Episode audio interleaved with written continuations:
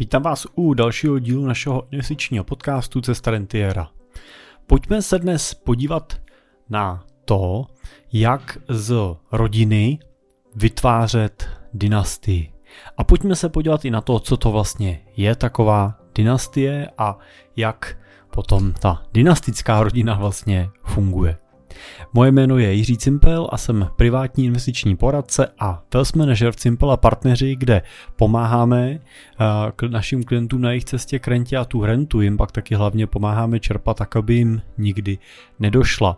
No a to sebou samozřejmě nese i potenciál té dynastičnosti, to znamená potenciál toho, že ten majetek bude mezigeneračně přecházet a bude vlastně pomáhat těm dalším generacím k jejich šťastnému a naplněnému životu.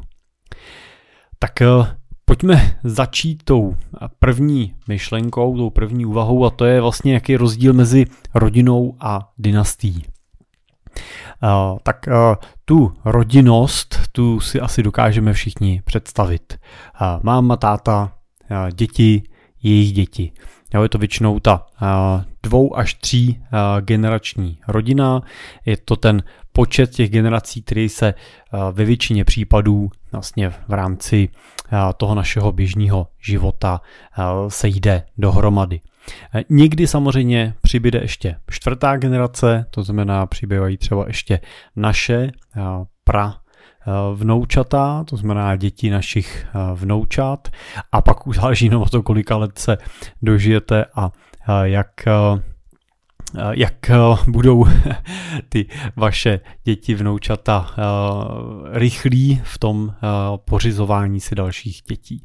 Každopádně ta typická rodina, kterou můžeme vidět v tom dnešním světě, rodina, která má právě pohromadě tři, maximálně většinou čtyři generace.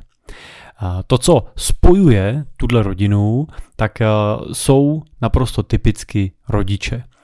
To znamená, dokud jsou tady rodiče, děti se schází minimálně na výročí rodičů, na jejich narozeniny, svátky, na Vánoce, takže mají ve většině případů prostor k tomu i v dospělosti a i třeba v chvíli, kdy spolu zrovna nemusí být nejlepší přátelé, tak eh, mají spolu prostor se setkávat, výdat a sdílet nějakou část svých životů.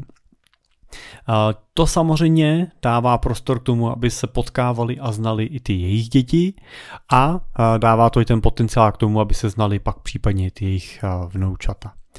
Tak eh, to, co samozřejmě ale je pak zásadní změnou, eh, která v životě téhle eh, skupiny lidí, téhle rodiny nastává, je vlastně ta chvíle, kdy rodiče odejdou, kdy opustí tenhle ten náš pomyslný svět a děti zůstávají sami a sami se vlastně stávají těma nejstaršíma v rodině.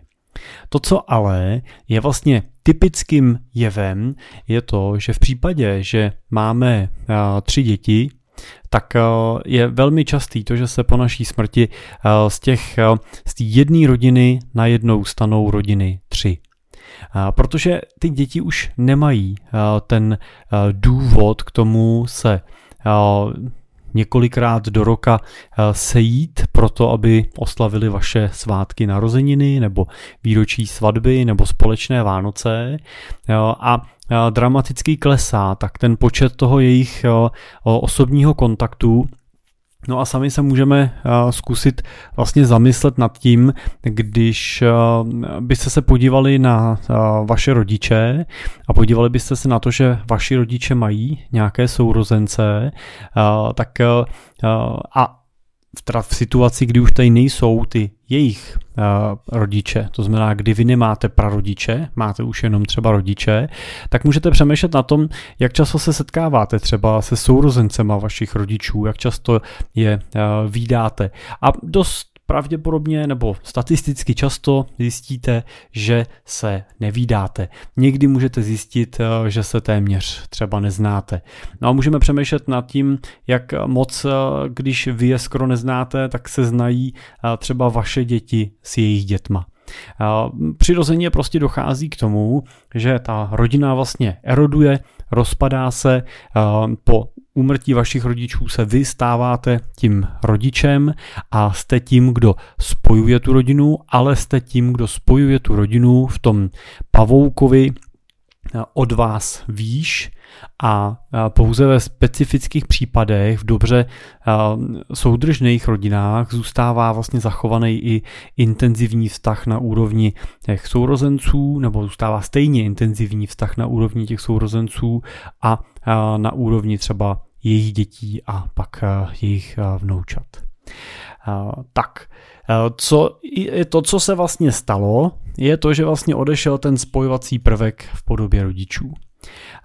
Jak teda uvažovat nad tím, aby se vlastně z tý, aby se tenhle prvek toho společného nějakého zájmu, proto se dál vlastně výdat, znát se, znát svoje životy a sdílet spolu nějakou vzájemnou realitu, tak aby vlastně nezmizel, tak musíme vlastně přijít s ničím, co, co vlastně nahradí tu pozici toho rodiče. A teď samozřejmě mě neberte za slovo pozici rodiče samozřejmě nemůžeme nahradit e, ničím, ale můžeme e, vytvořit minimálně ten spojovací prvek, který dá té rodině důvod se dál spolu setkávat a komunikovat.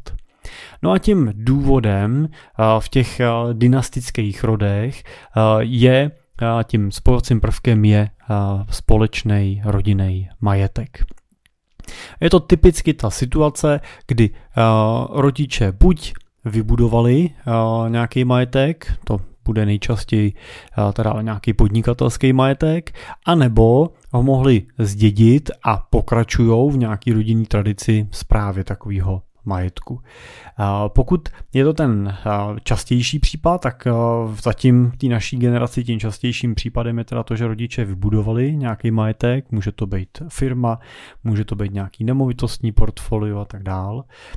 Tak se vlastně dostávají potom do situace, kdy musí vlastně přemýšlet nad tím, jak tenhle majetek jednoho dne budou mezi ty svoje dědice distribuovat. Samozřejmě za podmínky, že ho chtějí mezi mezi dědice distribuovat. Není to úplně tak častý případ v Čechách, ale v zahraničí můžeme vidět u těch velmi bohatých lidí to, že není automaticky pravidlem, že ten majetek bude rozdělený mezi děti nebo bude dát, dán dětem do zprávy, ale můžeme vidět i ty případy, kdy je mezi děti rozdělená nějaká jenom marginální část toho majetku a ta primární část je potom distribuovaná nějakým třeba filantropickým způsobem v rámci třeba vlastní nadace nebo v rámci nějaký společní nadace. Můžeme se dívat třeba na Warrena Buffetta, který takhle pořídil svůj odkaz vlastně pro okamžik jeho smrti. Můžeme se dívat na Billa a Melindu Gatesovi a mnoho dalších velkých světových filantropů. Pokud ale se rozhodnete ten majetek zachovat v rámci rodiny, tak může být tím dynastickým prvkem. Takovou uh, typickou dynastií uh, může být třeba rodina, uh, americká rodina uh, DuPontů. Já jsem měl možnost se uh, setkat uh, před časem v rámci jedné akce s Pierrem uh, DuPontem, uh, který nám vyprávěl o jejich uh, rodině, která je 17. nejbohatší rodinou ve Spojených státech, uh, spravují majetek přes 16 miliard dolarů. A to, co je zajímavé, je, že ta, ta historie té rodiny právě díky tomu eh, společnému, díky té společné zprávě, eh, tak eh, je vlastně přes 220 let dlouhá. 220 let je okamžik, kdy přišli jejich rodiče do Ameriky, založili tenkrát společnost DuPont a tím začali psát tuhle dynastickou ságu.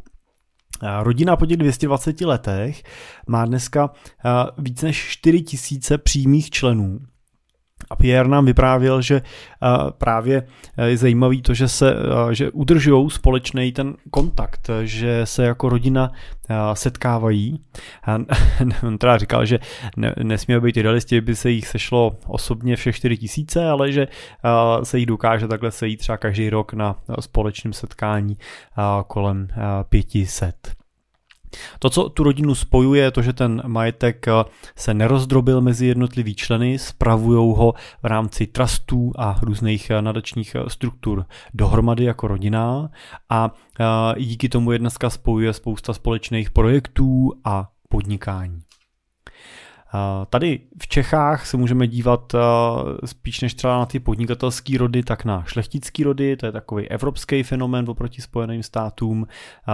Tady zase třeba takovým českým zástupcem může být třeba rod kinských a pan Konstantin Kinský, se kterým jsem se potkal na jedné konferenci před časem, tak nám vyprávěl eh, nebo dával ten pohled na jeho přístup ke zprávě majetku, kdy on vlastně popisoval, že majetek dostal do zprávy od eh, svého otce, dostal ho na 30 let a jeho úkolem je vlastně ten majetek starat se o něj tak, aby ho mohl zase za dalších 30 let předat v lepším stavu, než ho dostal do ruky ten princip této šlechtický, tohoto šlechtického principu nebo dynastického principu zprávy majetku plní takový, no potřeba by plnit takový tři základní parametry. Tím prvním je to, že rodina majetek nevlastní, ale spravuje. Je to právě problém toho, když ten majetek ty jednotliví členové vlastní, tak se samozřejmě dřív nebo později začne dít to, že se ten majetek štěpí, štěpí, štěpí, tak jak přicházejí další dědicové, jako se mění další generace, tak je vlastně těch vlastníků toho majetku víc a víc. A velmi snadno pak prostě v průběhu těch dalších tří generací dojde k tomu, že se ten majetek rozštěpí do tak malé velikosti, že v podstatě ztratí nějaký zásadní dopad pro tu rodinu. A samozřejmě tím štěpením dochází pak k tomu, že různí členové se snaží vystoupit, prodávají třeba svoje podíly, skupují je jednotliví členové, takže ta rodinnost tam vlastně, ta dynastičnost tam nevzniká a nezůstává. Takže majetek nevlastní, ale společně ho spravujou. A druhý bod je to, že výnosy společně reinvestují, ale soukromně utrácí. To znamená, společně se dívají na to, jak ten majetek spravují a rozmnožují, ale mají samozřejmě každý svůj privátní eh, příjem, svůj privátní stream těch benefitů, který třeba ten majetek generuje a ten už si utrácí každý z těch eh, členů rodiny po svým. A důležitý princip číslo 3 je princip spravedlnosti pro všechny. Je vlastně nutný ten v rámci zprávy toho majetku oddělit od sebe ten princip podnikání a rodiny, tak aby nevznikaly ty konflikty toho, že mm, někdo aktivně pracuje na té zprávě, měl by za to být zaplacený víc, ale pokud bychom chtěli být spravedliví, tak bychom říkali, ale má mít stejně jako někdo jiný a ten zase na té zprávě nepracuje. A, a logicky vznikne ten pocit toho, že tenhle nepracuje a má stejně jako já, jo, nebo zase by naopak ten druhý nebyl to vyjasněný, tak by mohl říkat, no hele, on tam sice pracuje, ale má víc než já. Jo, je potřeba říct, že podnikání a zpráva toho majetku je něco jiného než, ten, než ta společná ten, než ten společný benefit. Pokud prostě někdo aktivně pracuje, tak eh, logicky bude vydělávat jiný nebo bude mít jiný příjmy než ten, který eh, se třeba účastní zprávy toho majetku jenom z role třeba rodinný rady, anebo se účastní čistě jako beneficient toho majetku, to znamená jako ten, kdo se nemusí starat, ale má nárok na to získávat nějaký benefit. Takže ten princip spravedlnosti je důležitý, je důležitý hledat tu, tu rovinu, tak aby se ta rodina cítila v tom prostředí dobře. Tak eh, typicky, eh, pokud ten majetek eh, chceme udržet v tom mezigeneračním módu pohromadě, tak se ten majetek typicky vlastně uzavírá do nějakých majetkových struktur. Majetkovou strukturou v tomhle případě může být například nějaká společnost. Jo, může to být třeba nějaký rodinný holding. Holdingem v tomhle případě myslíme nějakou jednu firmu, může to být SROčko nebo akciovku, která sama většinou nepodniká, ne, nevytváří žádnou rizikovou činnost. A jediný, co tato společnost dělá, je to, že vlastní třeba další společnosti, které už dělají podnikání. To znamená, pokud jste podnikatelská rodina, váš majetek vzniknul nějakým biznisem, tak tenhle ten biznis vlastně potom se umístí, vloží se do tohoto rodinného holdingu, nově ho nevlastníte vy jako fyzická osoba, ale vlastní ho ten holding. A ten holding potom participuje na těch výnosech, který to vaše podnikání generuje. Samozřejmě, že takováhle struktura sebou nese další benefity, protože většinou vídám situace, kdy to podnikání je umístěný z historických důvodů v jednom třeba SROčku nebo v jedné společnosti. Je v ní umístěný třeba nemovitý majetek, podnikatelský majetek, můžou tam být nějaký patenty, můžou tam být nějaký třeba movitý věci, větší hodnoty a to samozřejmě není úplně správně, takže když dojde k nějaký krizové situaci, dojde k tomu, že vaše podnikání se dostane do problémů z těch provozních důvodů, máte málo zakázek a tak dál, tak samozřejmě případně ty věřitelé se budou uspokojovat i na tom nemovitý majetku, který jste vybudovali. Pokud ale ten majetek v rámci toho rodinného holdingu rozdělíte na více společností a v jedné firmě necháte třeba ten provozní majetek, to znamená necháte tam tu výrobu nebo provoz vaší firmy, do druhé převedete nemovitosti, který budete potom té provozní části pronajímat a do třetí můžete vložit třeba patenty, nebo tam můžou být ten, může tam být třeba nějaký ten movitý majetek, který zase můžete pronajímat té druhé firmě, můžete ho leasing, v podstatě. Tak v tak případě, že by se pak něco stalo s tou vaší provozní firmou, tak tím, že nejsou, není ten majetek v jedné společnosti, tak vlastně se případně úpadek té provozní části nedotkne těch další částí toho majetku, který jste pracně budovali. Takže určitě ta majetková struktura by měla plnit roli nejenom pro to mezigenerační předávání, ale i pro právě strukturování toho majetku z pohledu jeho ochrany diverzifikace těch rizik. No a samozřejmě tahle struktura přináší potom možnost zavěsit pod ten rodinný holding další společnosti, může tam být nějaká vaše, nějaký váš investiční vehikl, firma třeba, která spravuje cený papíry, může tam mít vehikl developerský, může tam být eh, SROčko, který třeba dělá nákup a zprávu nemovitostí. Ehm, to už je vlastně jenom na té investiční strategii, kterou jako rodina zvolíte, protože i právě vzniká ten benefit toho, že vám se pak daří docela efektivně eh, přesouvat mezi mezi těma jednotlivýma entitama a ty, a, ty zisky, které třeba generujete v provozní části. Vy, vy generujete na provozní firmě zisk, ten zisk zdaníte samozřejmě, klasicky korporátní daní a můžete si ho vyplatit na úroveň té mateřské společnosti do holdingu. Při výplatě té dividendy do holdingu nemusíte platit srážkovou daň, kterou platíte klasicky, když to vyplácíte jako fyzická osoba. A holding teda můžete na ten tuhle nezdaněnou dividendu reinvestovat někam dál. To znamená, může ji použít třeba na nákup nemovitostí nebo cených papírů, anebo na nějaký podporu některého jiného vašeho biznesu až v případě, že byste chtěli vyplácet tu dividendu potom z holdingu k vám, to znamená vybrat si nějaký peníze, který potřebujete pro financování takového toho běžného života na nákup a na chleba, tak tyhle peníze teprve potom zdaníte tou 15% srážkovou daní vlastně z dividend. Takže ta majetková struktura přináší i tenhle benefit. Není to, nechci tím říkat, že to je daňová optimalizace, ale je to efektivnější přesun toho kapitálu uvnitř té majetkové struktury. No a pokud vytvoříte majetkovou strukturu tohoto typu, máte rodinný holding, tak samozřejmě můžete přemýšlet, jak ten rodinný holding budete vlastnit. Vy ho můžete vlastnit jako rodina, můžou ho spolu vlastnit eh, vaše děti spolu s váma, eh, můžete vytvořit si nějakou společenskou smlouvu, která bude definovat pravidla, jak budete ten majetek spravovat, eh, co se bude dít v případě, že by někdo z těch vlastníků chtěl svůj podíl prodat, jestli ho vůbec může prodat, jo, jak se dělí dividenda a tak dále. To všechno můžete definovat společenskou smlouvou. No a nebo samozřejmě můžete ten, tu situaci ještě trošičku uh, systematizovat tím, že ten rodinný holding celý umístíte pod nějakou entitu, například svěřenského fondu nebo nějaký rodinný nadace. A takovýhle, takovýhle nadační princip zprávy majetku nebo fundační princip zprávy majetku vlastně pak funguje takže vy vlastně nevlastníte ten majetek, vlastní ho ten svěřenský fond. Ten svěřenský fond už je taková speciální entita, která nemá vlastníka, a vy ten svěřenský fond potom vlastně řídíte prostřednictvím správce. Tím správcem může být někdo z rodiny, můžete být tím správcem dál vy, tak jak jste třeba byli teďka zvyklí ten majetek zpravovat. Správce ten rodinný holding potom řídí v podstatě jako jednatel a ovlivňujete vlastně chod toho svěřenského fondu prostřednictvím rodinný rady.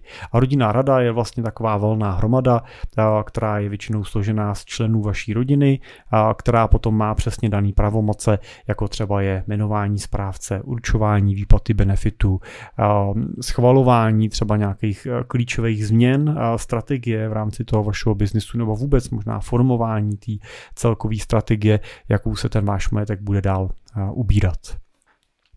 No a výhodou takovéhle struktury je samozřejmě to, že v případě, že nikdo z těch členů rodiny zemře, tak ten majetek se nedědí.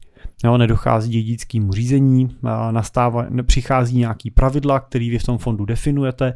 Jo, to má může říct, když by zemřel tenhle, stane se tohle, po něm benefit získává ten a tak dále. To si můžete určit podle svýho, už ten nejste limitovaný dědickým řádem. A ale majetek se neštěpí, nedrobí, neohrožuje to ten biznis, protože ani v biznisu vlastně nepřichází noví vlastníci.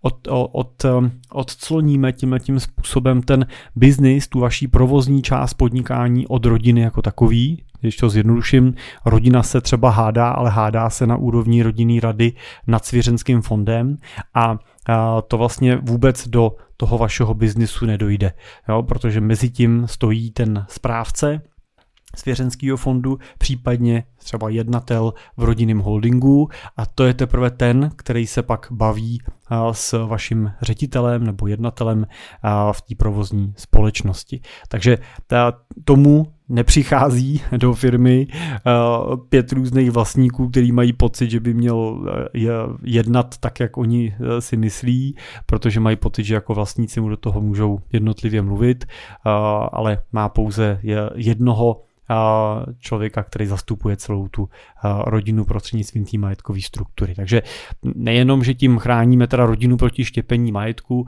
ale zároveň tím chráníme i ten biznis jako takovej, ten majetek jako takovej před tím, aby se nějaký spory do něj nepřenášely. Je samozřejmě dobrý, když taková struktura je podložená nějakým celkovým dlouhodobým takovým strategickým souhlasem a vůbec nějakou filozofií a strategií té rodiny. Tu většinou formujeme do nějaký rodinný ústavy, což je dokument, který vlastně předtím, než se pustíme do nějaký takovýhle úpravy toho majetku, tak s tou rodinou vytváříme a diskutujeme o tom, jaký mají cíle, jaký mají hodnoty, jaká je ta strategie, kterou by chtěli jít, jaký benefity by chtěli dostávat jak se budou stavět k různým situacím, které v budoucnu budou nastávat, tak aby jsme měli takový noty, co vlastně dělat a na základě tohohle souhlasu, na základě takhle vytvoření rodinný ústavy se potom vlastně vytváří ta už právně závazná majetková struktura.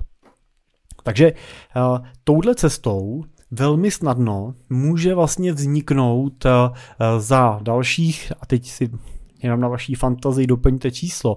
30, 40, 50, 100 let, tak vlastně se můžeme dostat do situace, kdy eh, ten váš majetek v čase nabobtnává, většinou je snahou eh, rodiny fungovat v tom nadačním módu, nadačním módu, který používají třeba nadace univerzitní nebo Nobelova nadace nebo Norský ropný fond, kdy vlastně ten princip těch nadací funguje tak, že oni vyplácí pouze část zisku těm beneficientům, ale nikdy ne tu svoji základní majetkovou podstatu. To znamená, nikdy nesnižují tu hodnotu toho svého majetku a dělí se s tou rodinou, s těma beneficientama jenom o to, co v tom roce vydělali navíc. Což ale samozřejmě většinou díky velikosti toho majetku v tom nominálním vyjádření je uh, velká suma peněz, kterou, kterou ta rodina má k dispozici a může ji uh, potom dál využívat a uh, dál s ní pracovat. A tak v tomhle principu samozřejmě potom dochází k tomu, že ten majetek v čase pořád roste, nabývá na velikosti, nabývá na velikosti tím pádem samozřejmě i, ta, i ten benefit, který vyplácí, umožňuje to samozřejmě tím pádem podporovat tu rodinu, i když roste do velikosti a do šířky a pak jenom spíš na tom, jakou tu strategii se rodina nastaví, aby se definovalo to tempo, jakým ten majetek roste dál, jakou strategii využívá, do jakých nástrojů investuje, no, jestli se věnuje biznisu nebo má spíš nějaký pasivní investice, nemovitosti a tak dále. No a v takovém případě skutečně ta rodina může začít s majetkem, který třeba čítá stovky, nižší třeba stovky milionů korun a snadno pak v tom horizontu těch 50 let může disponovat majetkem ve vyšších miliardách korun. Takže ta dynastičnost je potom podpořená nejenom velikostí rodiny, ale i velikostí toho majetku a nějakou um, mocí samozřejmě, kterou díky tomu majetku ta uh, rodina má. Pokud tohle téma je téma, které se týká vaší rodiny, tak eh, my jsme tady samozřejmě pro vás, neváhejte se mi ozvat, eh, můžeme se nad eh, tím tématem potkat a probrat k tomu trošku blíž, trošku blíž víc konkrétních možností už s tím pohledem na ten váš osobní konkrétní příběh a případ. Taky se můžete podívat na naše webové stránky, kde v sekci e-shopu najdete pod kategorii dědictví naší knížku, která se jmenuje Založení a zpráva svěřenského fondu v praxi. Tu si můžete stáhnout zdarma a ona vám dá dobré hledisko na to, jak vlastně třeba takový svěřenský fond funguje, jaký principy a pravidla v něm používáme, jak takovéhle fondy potom následně v těch rodinách spravujeme. No a to je z mojí strany dneska všechno. Děkuji vám za pozornost a budu se zase moc těšit u dalšího dílu, anebo třeba u dalšího našeho článku na našem blogu, nebo třeba na našem YouTube eh, kanále. Tak eh, brzo naviděnou nebo naslyšenou.